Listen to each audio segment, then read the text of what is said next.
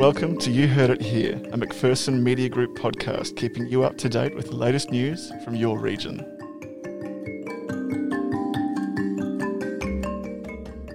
I'm Charmayne Allison. And I'm Lachlan Durling. Let's take a look at what made news today.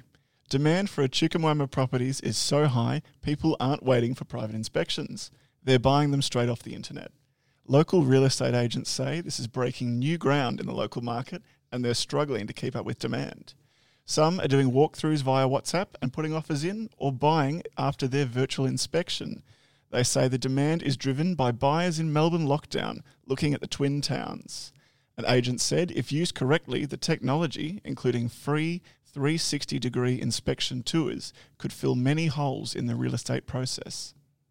Unintentional overdose deaths are on the rise in Shepparton, according to new data released by the Pennington Institute. The data, published Monday to coincide with International Overdose Awareness Day, revealed 25 residents died from unintentional overdoses between 2014 and 2018. This is nine more than the preceding five years, a 56% increase.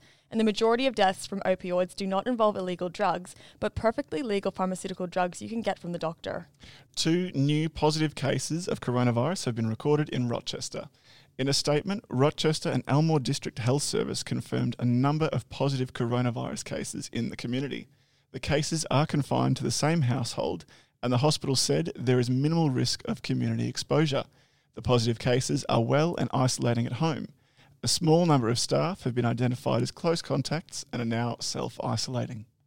Hayley Irving's wish of a new home may not have come true, but mum Alicia Kember is making sure her daughter's 12th birthday on Saturday is a special celebration. Hayley, along with her siblings Daniel, Tyrone, Dakota, and Tiana, lost their Moama home in a fire last Sunday. Losing almost everything in the blaze, the family of six has been inundated with offers of help and support, including a $100 donation from a Echuca pensioner Faye Berryman, which was enough to break a strong and resilient Alicia.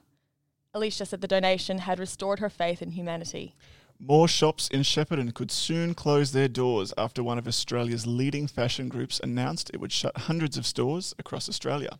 Mosaic Brands, the parent of Shepparton's Rockmans, Katie's, Miller's, Noni B, Crossroads, and Rivers outlets, recorded an underlying loss of $45.8 million for the year to June, leaving the company no choice but to cut costs. Mosaic Brand's managing director and chief executive Scott Evans said the loss was driven by summer's devastating bushfires and the coronavirus crisis. Mr. Evans said store closures would be minimised as much as possible, with the exact locations and stores yet to be determined. Echuca Regional Health will have the capacity to treat coronavirus patients on site thanks to a considerable donation from Moama RSL. The $36,000 donation enabled the hospital to purchase new medical equipment, including an arterial blood gas analyzer, which will provide immediate blood results for patients in their high dependency unit. ERH Chief Executive Nick Bush said the machine takes them a step closer to upgrading their high dependency unit into an intensive care unit. The machine allows doctors and nurses to have blood results instantaneously, making earlier intervention easier. Echuca Moama's cash strapped sporting clubs got a huge lift this week when Moama Bowling Club handed out $160,000 in club grants and sponsorships.